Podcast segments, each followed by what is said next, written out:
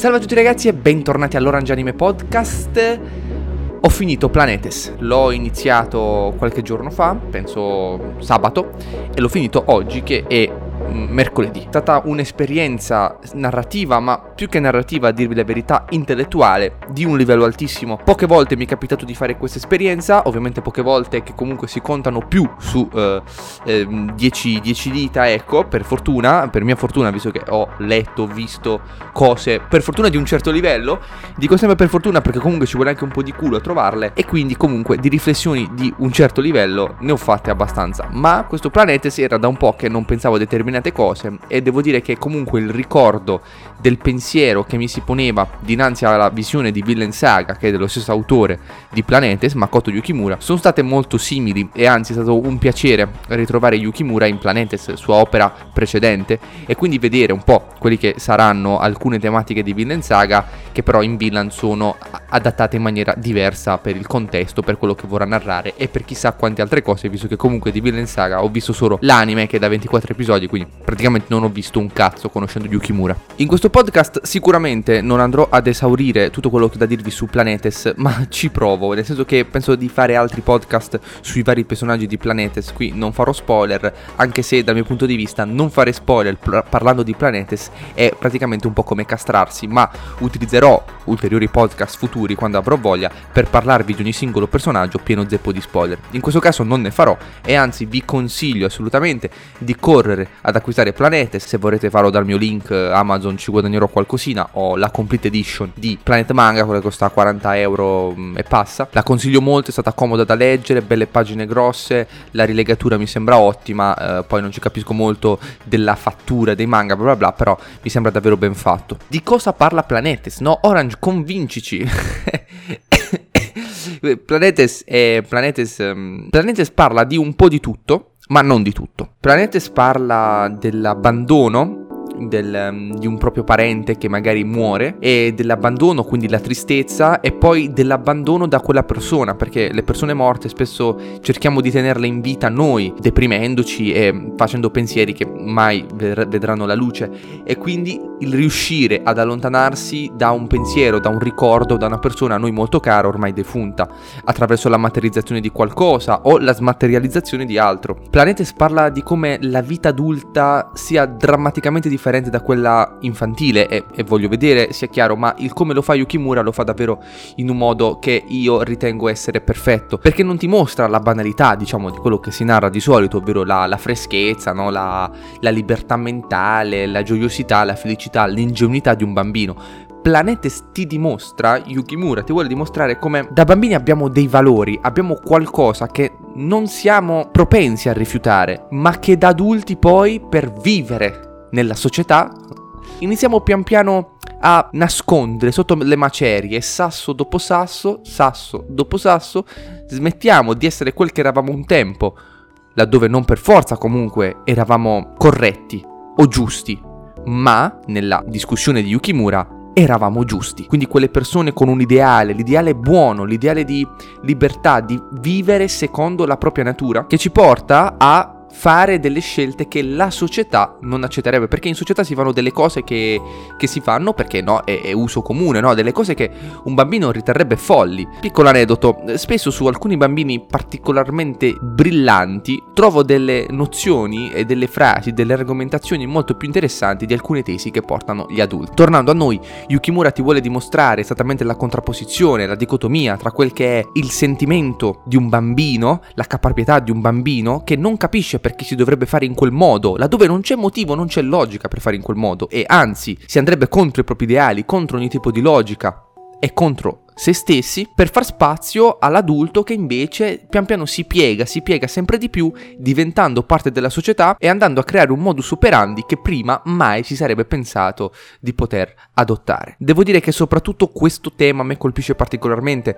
Io sono uno molto ferreo sui miei ideali, ne ho pochissimi Uno di questi è essere una brava persona, che buttata così è una cazzata, ma non è facile a dirsi, perlomeno per quella che è il mondo in cui vivo io, le zone in cui vivo. Essere una brava persona, cercare di non prendere per il culo gli altri eh. e poi vari miei ideali ehm, particolari e diversi che non c'entra assolutamente nulla con questo. E devo dire che questi ideali vengono messi a dura prova ogni giorno al lavoro, mh, mm, mentre sto scazzato per i fatti miei, mentre esco, sono messi tutti a dura prova e ogni qualvolta si pensa di poterli calpestare leggermente, io credo che una parte della nostra anima, che ovviamente si parla di qualcosa di talmente metafisico, parte della nostra anima un po' venga incrinata, un po' si, si vada raggiungendo quella maturità adulta che da bambini un po' schifo ci faceva e che ci, che ci continuerà a fare e che a me ancora schifo fa. Quindi ogni volta che proviamo a calpestare un attimo il nostro ideale, ad andare oltre qualcosa che magari secondo noi non va tanto bene, ma la facciamo perché così viviamo meglio in società,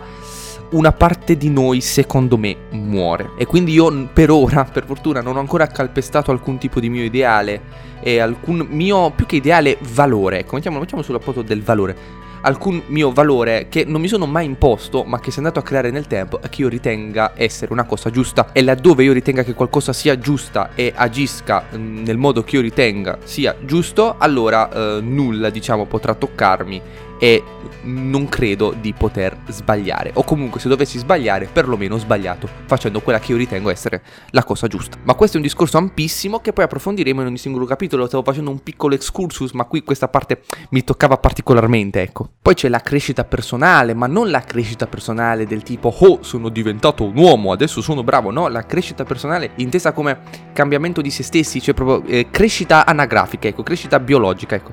Eh, quindi il fatto di partire da non avere alcun tipo di particolare volontà verso qualcosa, ma poi crescendo nel tempo, negli anni, con la vita, con le esperienze, si inizia a voler fare qualcosa, si inizia a sentire un ardore interiore e si inizia a combattere per quella cosa, magari allontanandosi da tutto e da tutti, magari iniziando ad estraniarsi da quelle cose che prima ti volevano bene o a cui tu volevi bene e iniziare un attimo a mentire leggermente a te stesso, ma non andando a calpestare quelli che sono i tuoi valori, ma per inseguire un sogno, quel sogno che però nel tempo ti fa diventare un'altra persona, nel tempo ti fa soffrire, perché comunque tu sai qual è forse la verità dentro di te, o più che la verità dentro di te, sai che stai rinnegando qualcosa per ottenere qualcos'altro e che magari per ottenere quel qualcos'altro stai facendo qualcosa di estremo che potresti comunque raggiungere se unissi dell'altro la tua vita, ma potresti raggiungerlo sì o no? Quale scelte siamo disposti a fare? Lo so che sono molto generico con questo discorso, però ecco, è per evitare spoiler, ma tutti questi discorsi vanno a collegarsi ad ogni singolo personaggio. Yukimura utilizza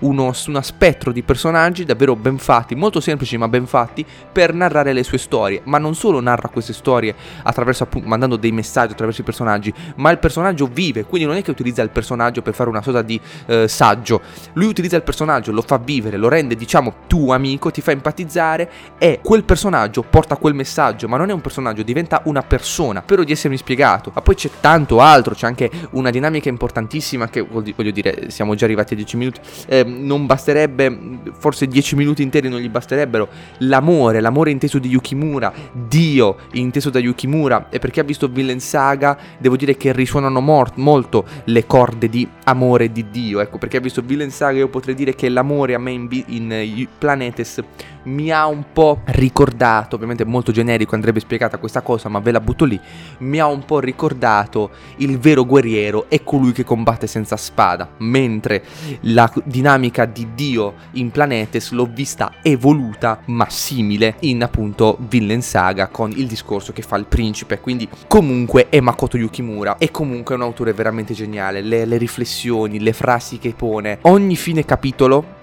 inconsciamente, io ero lì con il fumetto cla- grandissimo aperto, ero lì fermo e praticamente ogni fine capitolo mi prendevo i miei 10 minuti in cui bevevo l'acqua, andavo in bagno, pensavo, erano 10 minuti di riflessione totale e non me ne accorgevo. Era un discorso naturale. Planetes non va divorato, infatti io credo di aver fatto un errore, nel senso che all'inizio me lo sono degustato. Poi stamattina mi sono letto praticamente eh, 350 pagine, praticamente diciamo metà manga. L'ho finito tutto stamattina in eh, 3-4 ore, forse anche qualcosa in più. Poi non lo so perché l'ho diviso tra mattina e pomeriggio. E forse non dovevo fare questa cosa, vi dico la verità, ma ero troppo curioso di, di vedere, di capire, di, di, percepire, quindi sono andato avanti. Farò una rilettura sicuramente, ma davvero è un manga di altissimo livello, ti pone tante tante riflessioni davanti, magari qualcuna ti piacerà un po' di meno, qualcuna ti piacerà un po' di più.